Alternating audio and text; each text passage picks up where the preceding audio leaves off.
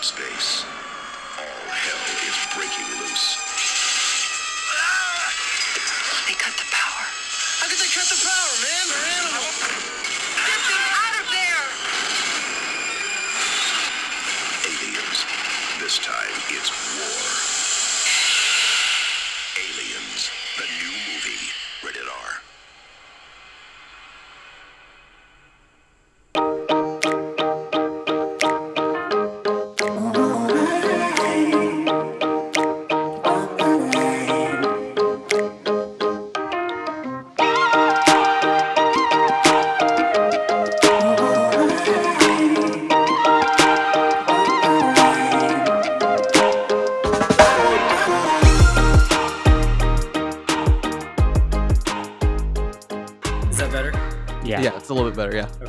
Not as zingy. Yeah, you're good. What's that called? Sibilance? Sibilance, sibilance. Sibilance. You ever you ever see that Tom Hanks bit about um on SNL? He plays Wayne and Garth's roadie, and he's like setting up their mics, and he's like, "Test one, two, three, sibilance, sibilance." I never knew what that meant until now. I'm ready to make an investment. Uh, and don't get me wrong, the Blue Yeti's been great. I feel like Sennheiser, uh, again, okay, Brian knows this. I'm a brand whore. So if it's a camera, it's a Canon. If you have more money, it's an Arri Alexa, not a Red. Uh, if it's audio, if it's a recorder, it's a sound devices. Uh, if it's a microphone, it's if you're doing field recording, it's a Sennheiser MKH416. Or if you're doing like interior room dialogue, or if you have more money to spend, it would be a, a Schoeps, those blue shot, mini blue shotgun. Yeah, I saw one of those and I was like, oh, out of my price range. They're like three thousand dollars. yeah, I was like, What are oh, you saying, Christian? But I'm saying right now, with what I'm hearing through my laptop, which actually has really good speakers, even though it's from 2014, you guys sound great. You guys sound like an actual podcast. I will. I, I will say this. Listening to like, so um, we when we went to uh, one of Amy's friends' weddings, like apparently she she tweeted out like to all her friends, or she Instagrammed out to all her friends to listen, and he's like, "Man, y'all's podcast sounds really good." And I'm like, "Yeah, like we do it through Zoom." And he's like, "What? Y'all, y'all, y'all don't do that all in the same room? Like, it sounds really good." that's us. Yeah, yeah. He's talking about us. Tonight we got the old roommates, we got Brian and Ryan, but tonight's gonna be a little bit different. We have a very special guest with us, or a guest host with us this episode. We have Christian with us. Christian, introduce yourself to our very many listeners abroad and here in the United States. My name is Christian Lahara, and I'm mainly a friend with Brian's, but I've I've met everybody. I, I think I've met right. Yeah, They'll definitely. I mean, he was at our wedding for sure. yeah. Okay, I'm sure I met you at the wedding. Everybody met everybody at the wedding. That's true. It was a beautiful wedding, by the way. How do you two know each other? Uh, Christian went to St. Thomas Oh, your freshman year. my freshman year. Okay, yeah. yeah. yeah, yeah. We met our sophomore years. The guy who introduced Brian and I were was my roommate. I went to high school with him. Yeah, and I was like, ah, okay, I would like to live with your friend, not you anymore. And then, And that's basically how that went down. yeah, exactly. we invited Christian in because he's a big fan of this movie that we're going to do tonight. Spoiler alert, it's in the top five favorite movies for me of all time. We're going to say a very happy 35th birthday to 1986's Aliens. Aliens was directed by James Cameron. It was a second feature film. I'm going to try this out on you guys. Aliens bursted onto the scene. Get it? Bursted? Chest bursted? Chest burster? Okay. On the scene. I didn't.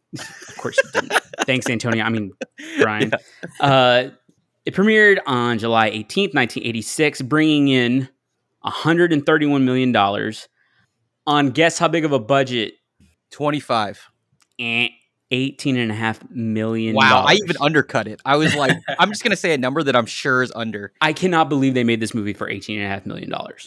Okay, so I'll say this: you can tell it's not super high budget, but for it to be 18 and a half seems ridiculous. Are you serious? You really think like, that? no, no, no, look, okay, okay, listen, because like, I'm not gonna s- like, and maybe it's it's also 1986. You know what I mean? Yeah. But like, Sigourney Weaver's coming back. Like, you figure there's some money to be had, if that makes sense. Do you know how much she got paid for this? No, no, th- th- that was my point. Like, you- I, I, you would th- like you said this is James Cameron's second feature film. Like, you just Mhm. figure that like it just seems implausible, right? that 18 and a half paid for the entire movie is what I'm saying. It's it's ridiculous.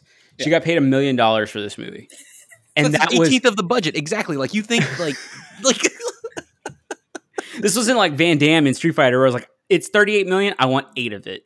yeah. you know what I mean? Was that what it was? Yeah.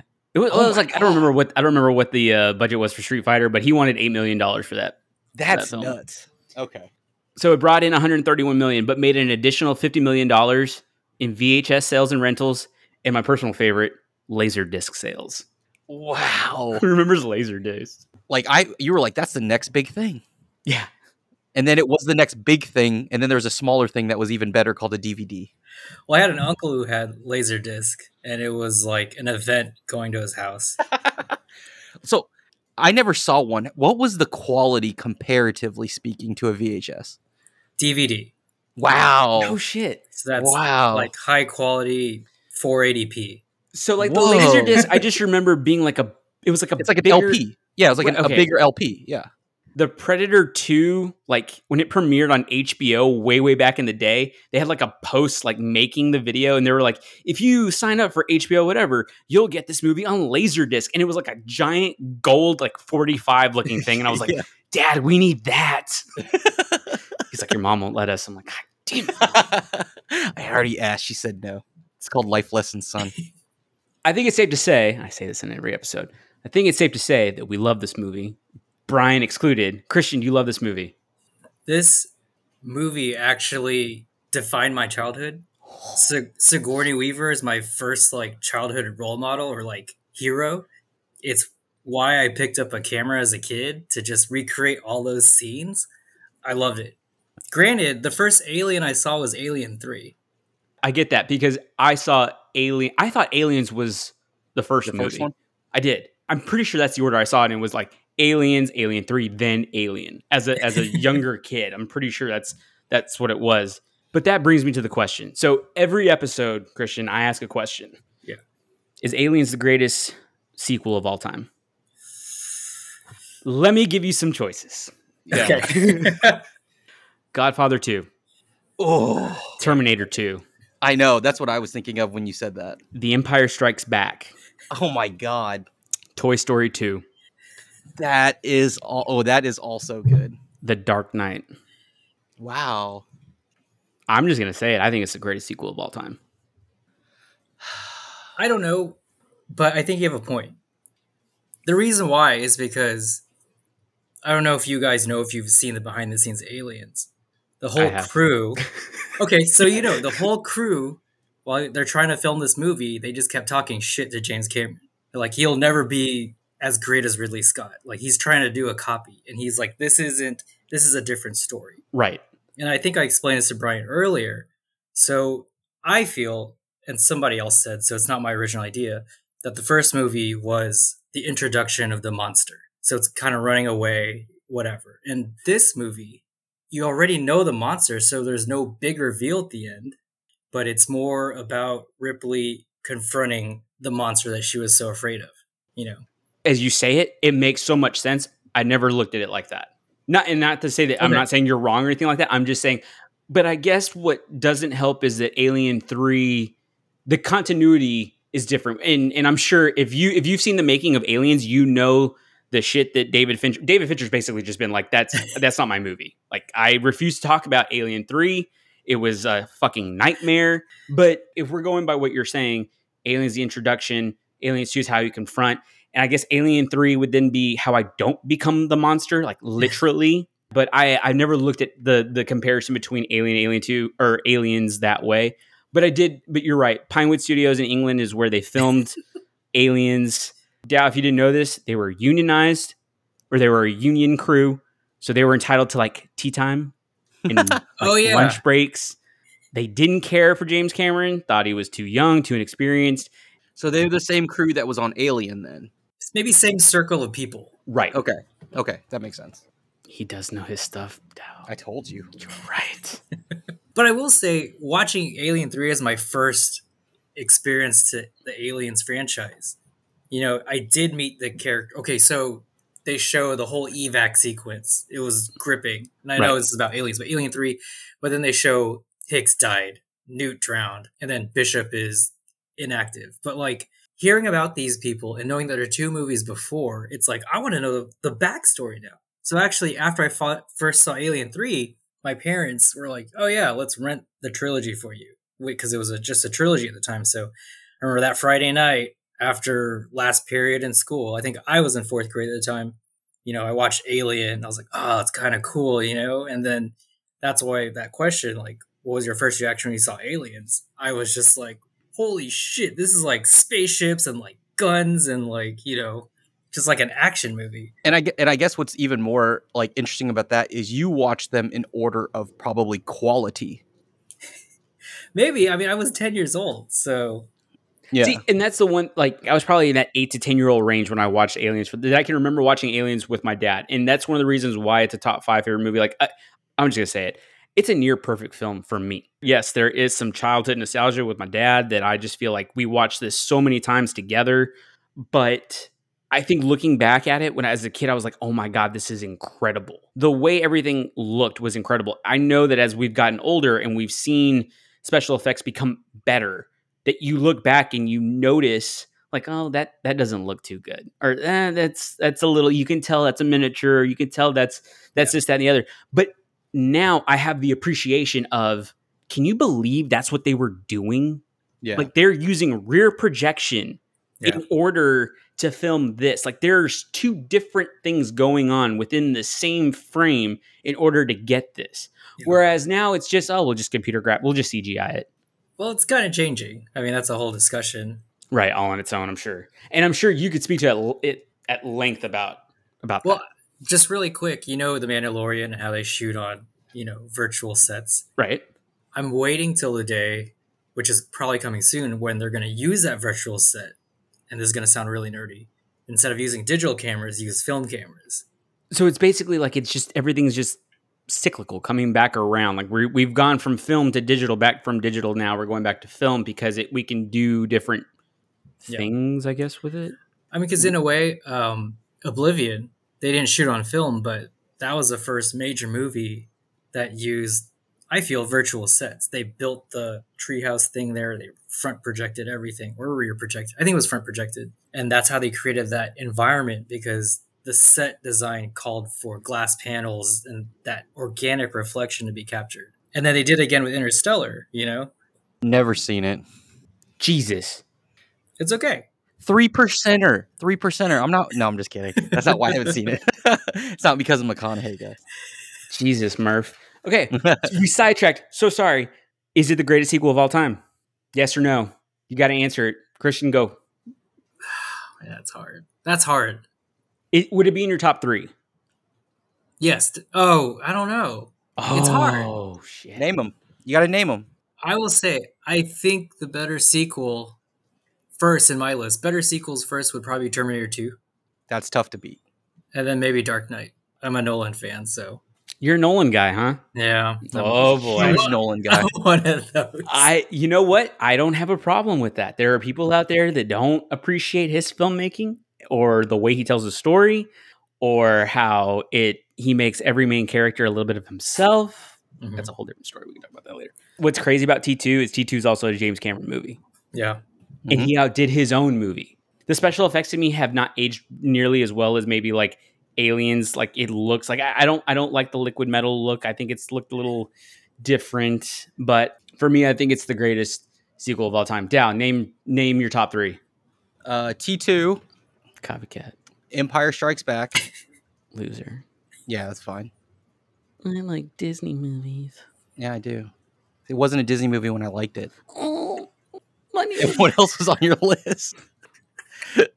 Oh, Lo- uh, Godfather. Oh yeah, Part two. Godfather. Yeah, yeah. I mean, come on now. almost forgot the return of the king too also as well Yeah, lord of the rings Helm's Deep on Two Towers. Mm. I need to watch that movie again. It's been a long time. So, Christian, you said why you love this movie. Dow, you hadn't seen this movie either in a really long time or you hadn't actually seen this movie. Which one was it? Uh, I, I I'll say this. This was probably the first time I've ever seen it in its entirety. Did it hold up? Did it, was it better than you remembered, or No, yeah, and I, I think I again, I think if, if you go in the, with the the mindset of this was filmed in 1986, isn't it, it's it's entirely impressive. I remember the like when they first entered the colony Mhm. and like the tension that he built. I put that on a later point, but the tension that's being built, and it's like the slow dripping, Yeah. and then you get like almost like the Blair Witch, like you see the set but through their lens, like what what they're seeing on the ship, the feel, yeah, Like the video feed. exactly, and it has that like Blair Witch type feel to it, and you're just waiting and you're waiting and you're waiting. Well, let me ask you a question. Going back to that, both of you guys answer this. Do you consider this movie an an action movie or a horror film? I, I, will say action. Suspenseful action, I'll say that. I say action. I found it surprising to see and read that Alien was actually marketed as a science fiction horror film. Wow. And I love how James Cameron was like, I want to take the essence of that. I want to expand upon that story and change it to more like a combat feel. Like I Mhm. I want to explore that. But uh Brian, I got one question for you and only for Sure. you. Because I can't I can't do this Christian yet. I don't know him. Another major question. Can I jump in if I feel Sure. compelled to answer? Absolutely. Have you ever been mistaken for a man? Fu- funny story about that. No, just.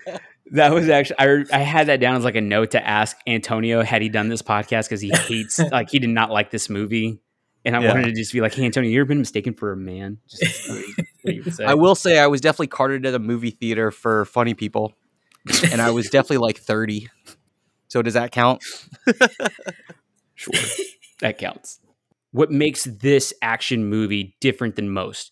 It has a large cast. The cast is incredible. It, it- it's hard to be invested in all of the characters, but because Cameron's direction and giving the characters like the, the proper dialogue when necessary, we're invested to every single one in the cast. There's something about every single cast member in this film that I don't necessarily hate, but I like about each one. Like the Mhm. cast to me is just incredible. And for the majority of them, it's a bunch of no names.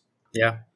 Like to use Apone's deal is absolutely badasses. Sigourney Weaver makes a return from doing the first movie, does the second one, had some issues with Fox about salary. She gets away with her million dollars and it's like fucking steal.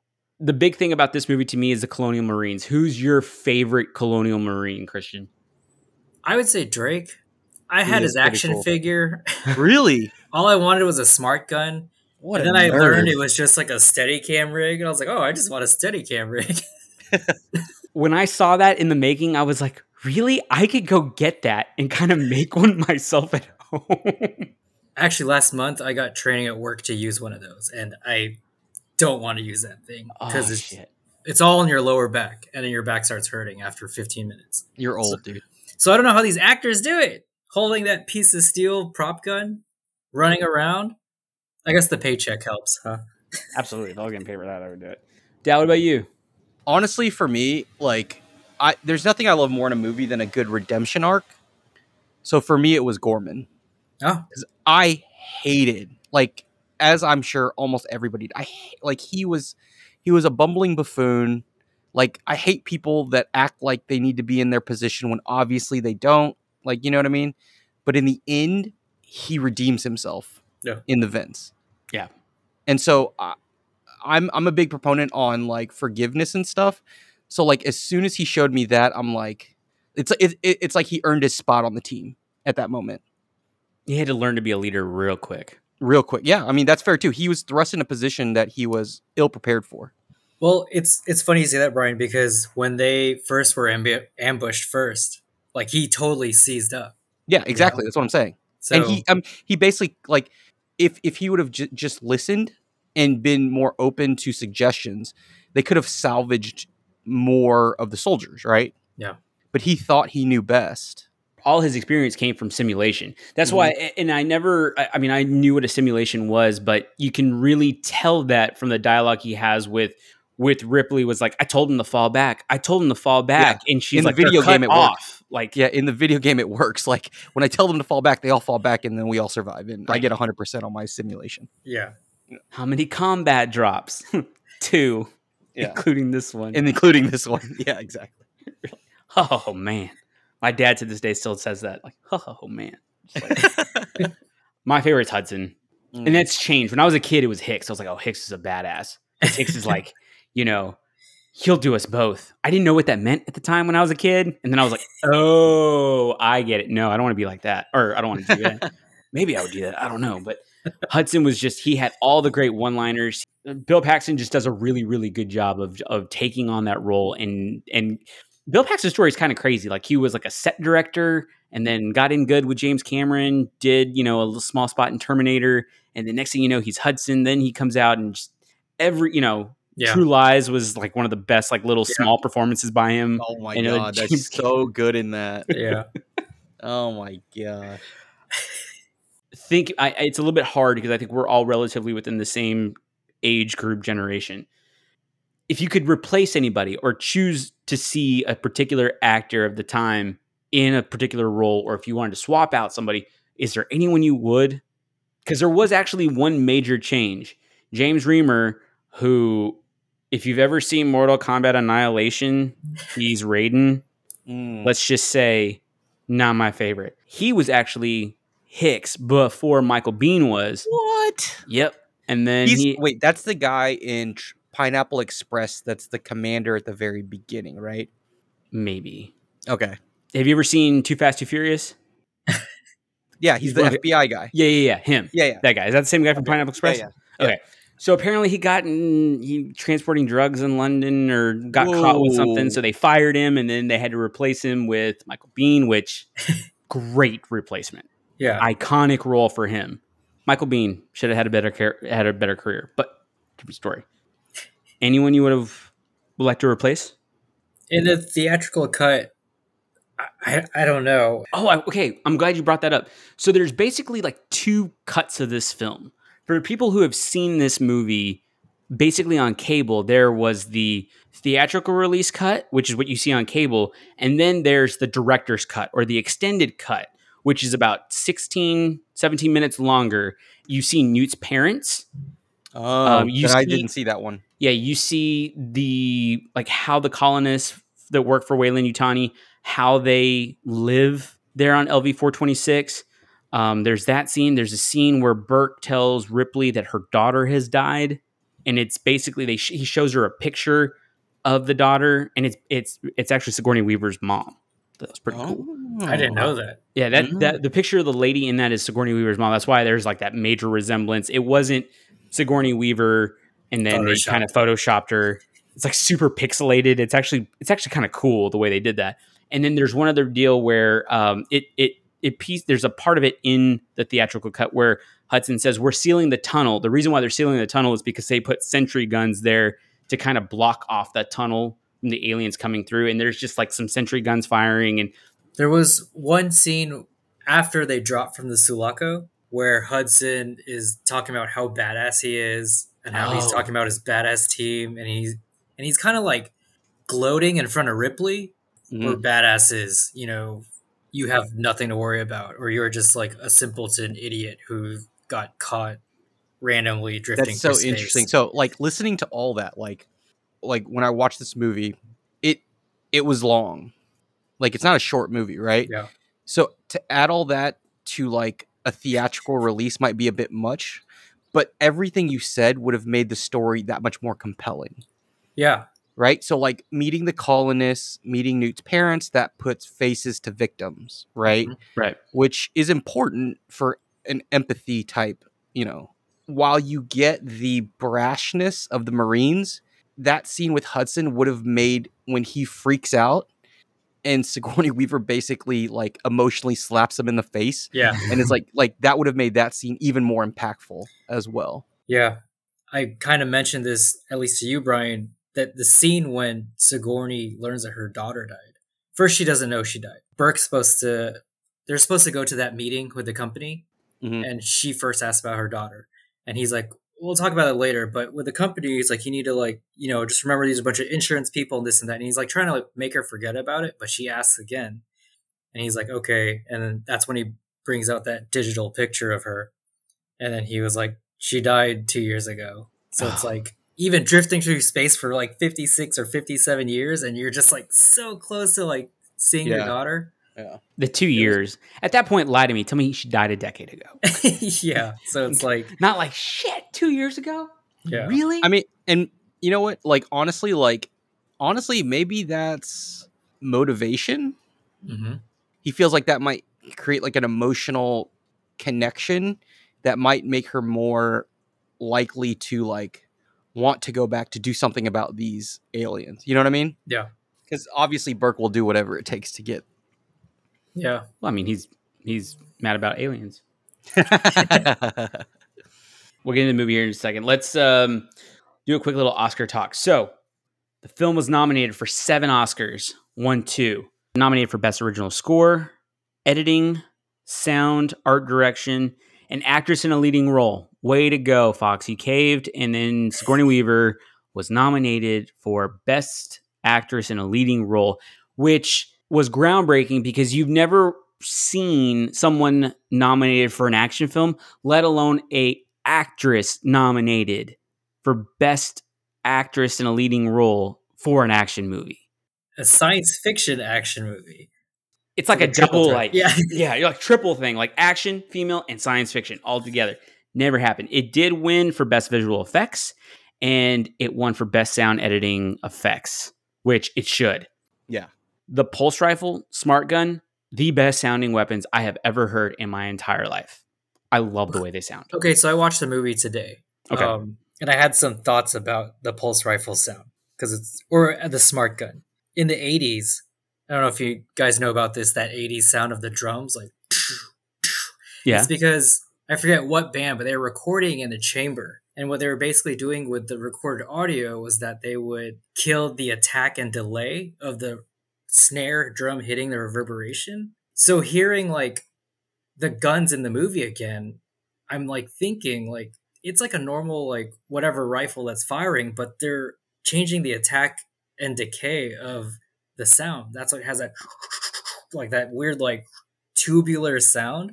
I don't know. No, no, no. I, I- know what you're saying. It- it's basically like no reverb of a snare drum hit, Yeah, just back to back to back to back to back. But you It's- you like you hear the echo, but it decays all of a sudden. I don't. Ryan, Ryan was also a drummer, so that probably has a little. Yeah, when you said like snare pa- drum, I was like, it just it, it yeah, went it's like. Pavlov's dog. But I feel like that's the sound designers really messing with sounds, like to really think of what you know. Star Wars, it's like laser beams in that, and Star Trek too. But it's just like this was a very unique weapon, a sci-fi weapon noise. I kind of made a note: aliens' influence on Halo, like the Oh, really? rifles Yes. look, like the the round counter on the gun. It's just oh yeah, I did notice that Uh, when she's when she's blowing up the the eggs. yeah. Uh, Yeah, yeah. Apone. Like there's an like sergeant. Oh, that's true. Yeah, yeah, yeah. That is just- true. I don't know. That's when I first saw Halo. I was like, oh, this is like Aliens, a video game, and I guess the Covenant. Yes, I'm so glad you brought that up because that is exactly why I used to play with the assault rifle was because it looked exactly like the pulse rifle. And that was like Yeah. one of the worst guns in it that. was. It was so shitty. It's so bad. It was so bad. You had to unload an entire clip to like just get a shield down. Right. What do you remember thinking the first time you saw this movie? I thought it was very different because I was able to watch Alien. I was like, oh, okay, the movie, okay, trying to do stuff, trying to trap it and not blow up the ship, but then they have to blow up the ship, you know. But then I watched Aliens, it threw you into the world. It showed you like the corporation. It showed you the Marines, it, you know, and it's like, look, we're the humans. We're so technologically advanced. We could let's go into this thing and see what's going on. I thought first time I saw this movie, I vividly remember thinking, even at a young age, why aren't all action movies like this? I didn't know what like at the time I'm so young that I'm just watching movies just for entertainment. But Yeah. you start to notice that every movie is a little bit different. Well, why are they different? Well, they have different directors, or they have different actors, or they mm-hmm. have different like. I thought, well, no, you if a movie's good enough to be written to be made, then it has to be good, and that was not the case Yeah. like there's certain movies that are just a cut above the rest and i remember thinking at a very young age this is different i wish all action movies were like this and they're not Like it's the per- to me, it's the perfect formula. I don't know if you sense this from me, but Brian, you know, you you talked to me about like Canon and Sony cameras, and I listed, you know, Canon cameras is what I choose, or Arri sound devices, whatever microphones. But for me as a kid, and I don't even remember getting in conversations with my friends about this, but for me, you were either in the aliens camp or the Star Wars camp. So that's how like my brain divided things as a kid. And I was basically anti Star Wars as a kid. I've gotten shit for this before. I'm not a Star Wars guy. I don't get it. I don't understand it. Glad I could be here, guys. I'll, I'll I'll say this about the movie that one thing that I noticed like when I watch this is the nuance of it all. The sound of like that like the whatever the radar they had and it mm-hmm. just kept going bing bing like throughout the entire thing they're just searching and you hear bing and then they get closer and they get closer and like it builds the tension. And I just think this movie has a lot of nuance. It's literally like a drop the way Yeah. it It- sounds. it's funny you talk about nuance because the sound of the motion tracker and the sound of the proximity tracker that Newt has, they're like two distinct noises. Mhm. And the the motion tracker, the sound kind of like lingers. Where the pulse tracker, it's like a like when Ripley found the tracker at the end of the movie, and it's just that flat line, like it's like a dead person, and she's like basically is like I lost her, you know. Yeah. It's I never differentiated between the two. I just noticed right that today. I did. I never noticed that. Dow, who were Christian and I in this movie? I'm gonna do all three of us. Oh don't mind. shit! Let's go for it. Okay, so I have Christian as oh my god, I forgot his name. What's his the android Bishop? Bishop. Christian is quiet, but the depth of his knowledge and every time he does say something is extremely profound. I'm flattered, Brian. No, I'm s- I, like like when when I was thinking through this, I was like, man, I don't know, and then I thought about it, and I'm like, yep, that's Christian. I have you This be as Hicks, my man. the reluctant leader. I thought you're for sure we're gonna after last night's conversation. You're gonna be like, you're fucking Gorman, dude. You need No. to learn No, to no, put your fucking. But in the end, I come through. I because you're the that. opposite. Gorman thinks he's too big for his boots. You think your boots are too big for you. Yeah, I would totally do if someone had insulted me like the way Paul Reiser, the way Burke does. He's just a grunt, no offense, and he's like none taken. Yeah. Yeah. and just Yeah. keep doing my job, and then do Yeah. exactly what was suggested to me, but make it sound like I came up with it. Only way to be Yeah. sure. And then how am I anybody but a pwn? Say again, all at the incinerator. Gorman's face just like, fuck. No. yeah. Yeah, great job. Or Brian, great job. I appreciate that. No problem. We both die in the third movie, but that's okay. but at least That's we make okay. it. I, I died movie. in this one. So. but I am the person of color, so. Should we get to the movie? Go for it. You got this. All right. So this is not going to be funny. This is just going to be a very straightforward summary.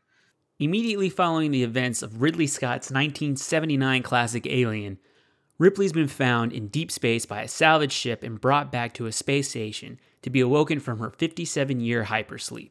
Here, she is mortified to find that the planet on which herself and her now deceased Nostromo crew found the alien, LV 426, has been colonized by Weyland-Yutani Company. Suffice it to say that when the company representative Burke tells her that all contact is lost, she's not in the least bit surprised. Unable to get anyone to believe her about what happened to the Nostromo crew, Ripley is convinced to go back to LV 426 with a crack team of colonial marines to seek, destroy, or rescue. That's basically Aliens in a nutshell. Pretty kick ass movie. Yep.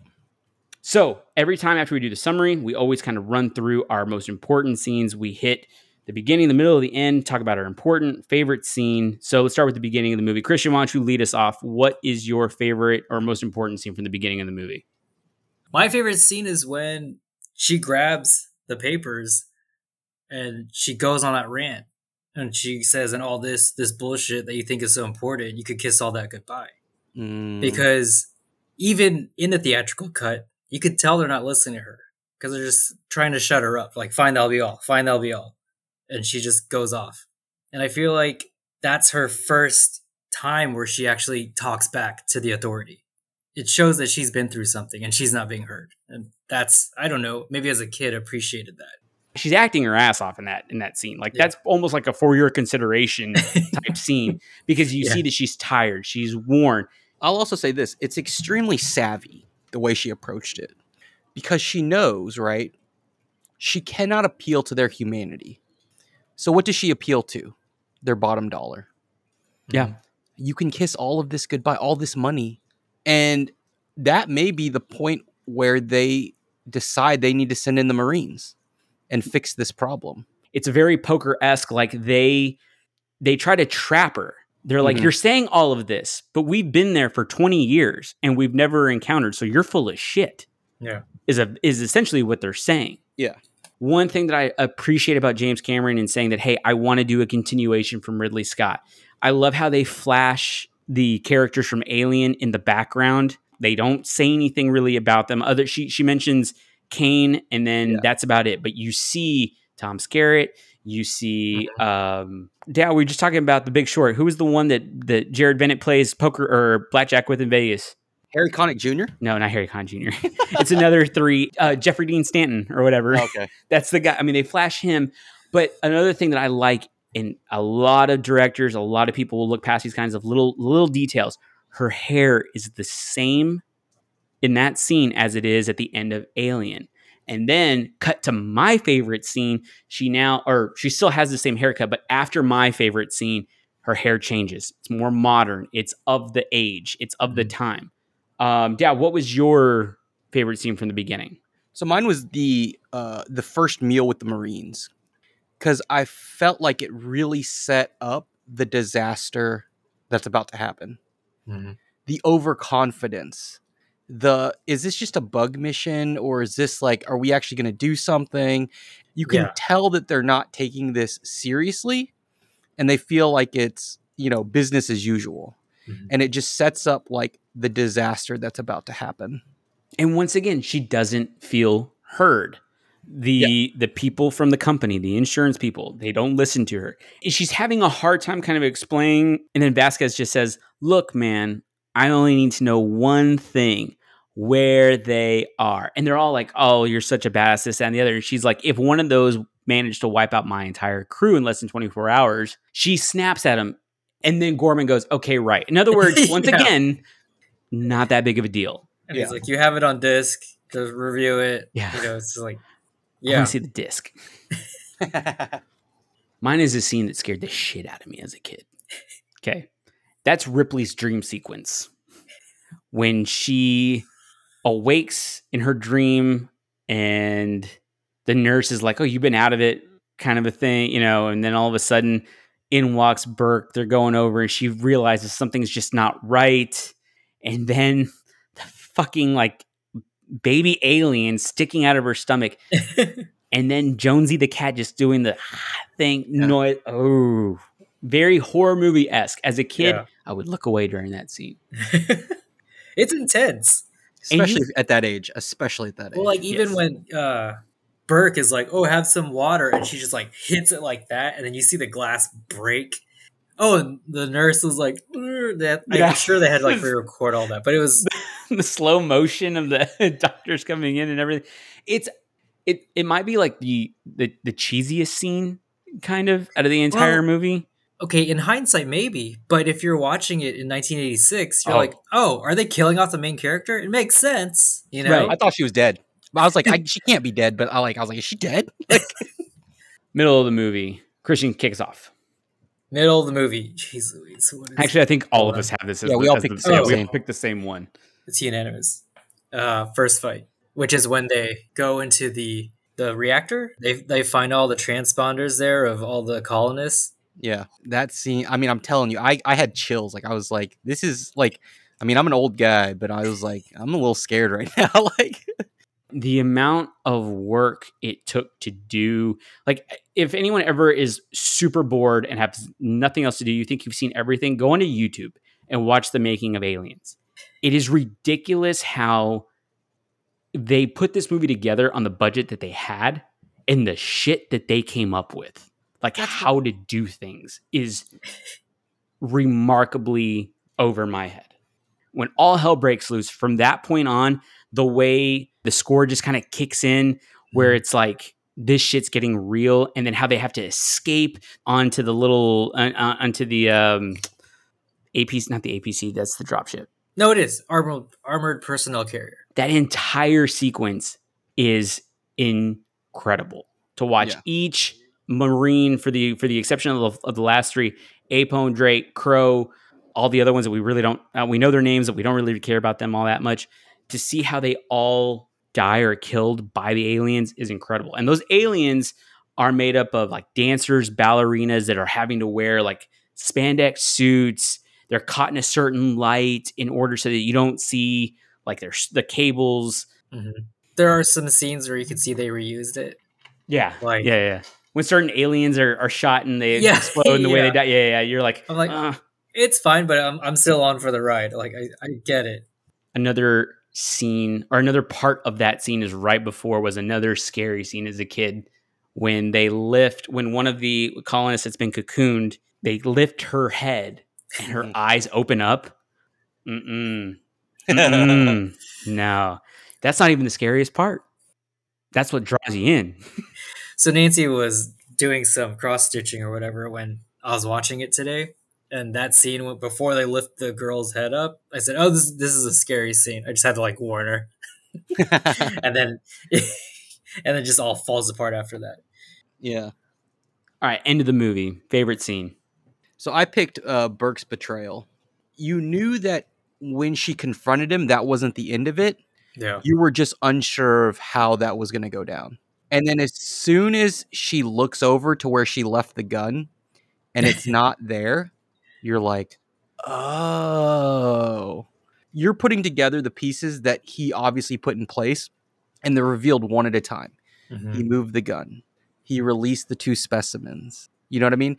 And then she she put it all together with like the um uh trying to uh like import how does he import this in without getting caught at because she's like how are you planning on doing that but he's like don't you worry I right. know how yeah and you're like that whole scene and then him even having the audacity to think that he could turn that situation around by just talking like you're all out of your mind. You're all so paranoid like this. Like in his mind he thought he could almost get away with it you know what i mean? Yeah.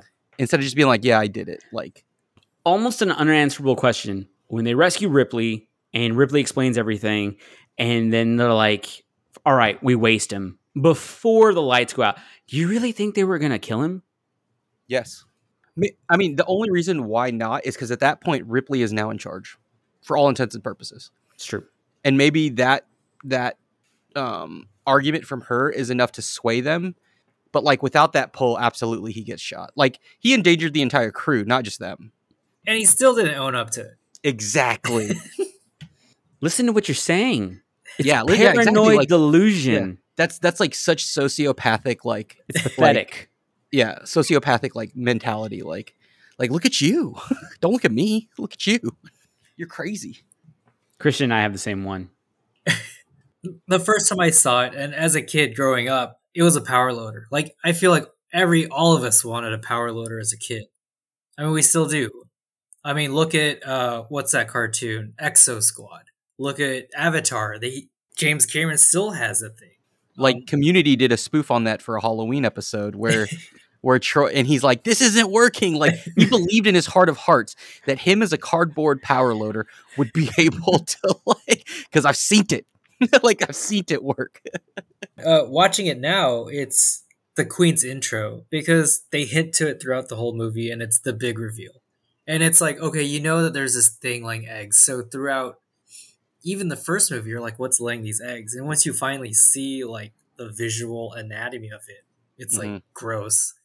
And I've been stung by wasps like three or four times in my life, so I hate wasps. So, you know, the similarities between like the ant wasp or the queen aspect it was like that would be like my biggest fears realized you know like an alien the size of like the house laying eggs. You know, when they were writing when James Cameron was writing this movie, he's like, I'm going to do some state of the art effects work, but we need one more thing.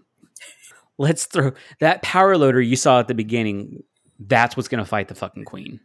I'm gonna. the only thing. That's the only thing Only that thing. can. Yeah. Let's bring that in.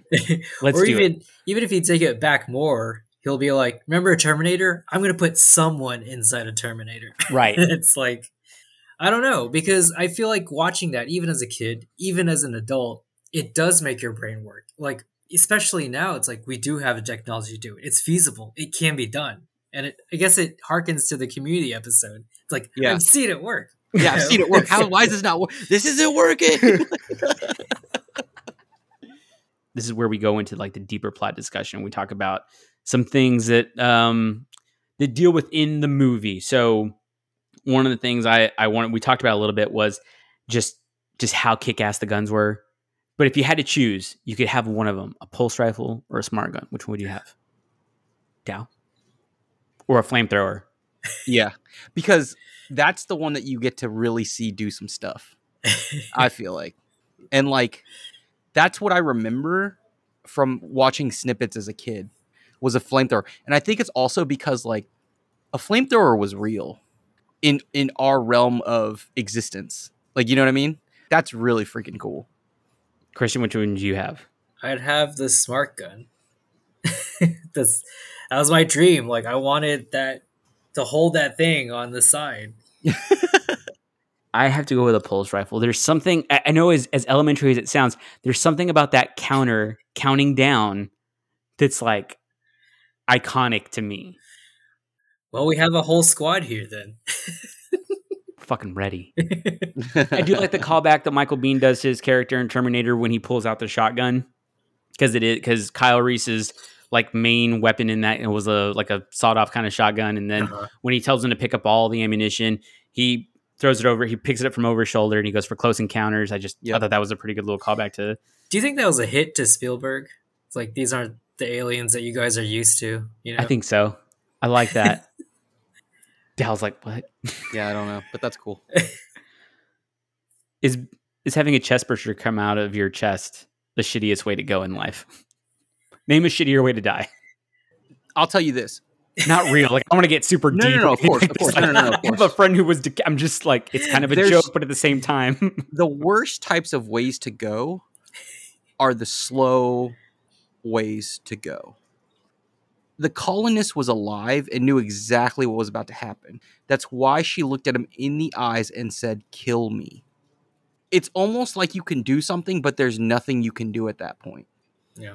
And those are just the worst ways to go. Like sudden, like any type of like sudden death is like, I mean, I want like I don't want to undercut it, but like almost painless because it just it just happens, right?